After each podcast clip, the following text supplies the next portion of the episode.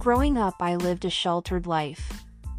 I had never been exposed to crime nor had any knowledge of what life was like in jail or prison. Other than movies, of course. However, this all changed in my mid 30s when I found myself in women's jail, numerous times, and prison once. It all started when my mother committed suicide and I started using meth. This led to me spiraling out of control and engaging in criminal behavior. At the time, I was a mother of two young boys who were very active. Despite their hectic schedule and my overcommitting nature, I didn't want to just go through the motions. Unfortunately, my actions soon involved criminal behavior and thinking, which at first was foreign to me.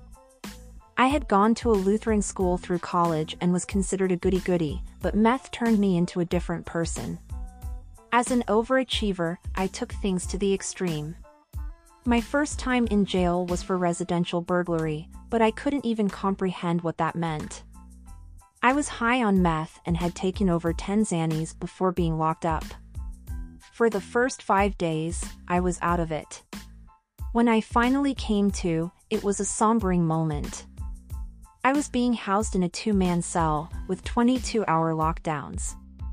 Which meant we only got out for two hours a day, and it could be any time. I was going crazy, freezing from how cold it was in there, and missing my kids to the point where I cried every day. It was difficult to talk to my kids on the phone since it was either too early or too late. I found myself taking refuge in books, reading at least two books a day to take my mind off the dire situation. The meals were terrible, breakfast at 4.30 a.m., lunch at 11, and dinner at 4.30 p.m. By the time 7 p.m. hit, I was starving. Thankfully, my family put money on my books for commissary, which provided ramen, chips, honey buns, coffee, and candy. It was the only piece of the outside world that we had. The deputies were ruthless and power-hungry. Eager to exert their authority over detainees. The procedure wasn't easy to follow, and any crossing of the line could get you pulled into an area where cameras didn't record. Court days were the most exhausting as we were taken down at 4.45 a.m. and placed in another cell after being searched. Girls were often seen coming back crying because they had been given a few days as sentences. I wasn't so lucky, as I was sentenced to prison for two years plus a strike, but only ended up serving a year due to my participation in a drug program. The prospect of going to prison was the last thing I wanted. Separation from my kids and family for a year, in prison?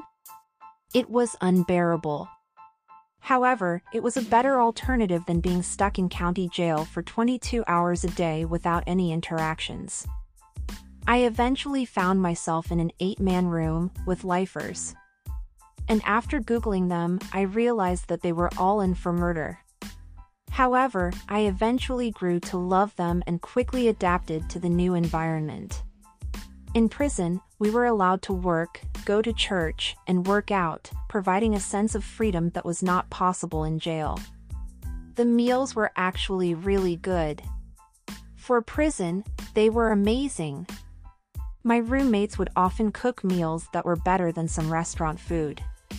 The COs operated in a more relaxed environment, as long as you didn't break any big rules. In prison, the prisoners run things, not the COs, which was different from county jail. I was lucky enough to be in a drug program, which led to me getting out six weeks earlier than expected. Although I have never been back to prison, I have been to jail three more times, and it is not a place anyone would want to find themselves in.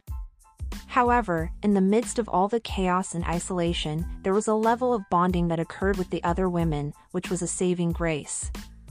So much so that some of those women are still in my life today.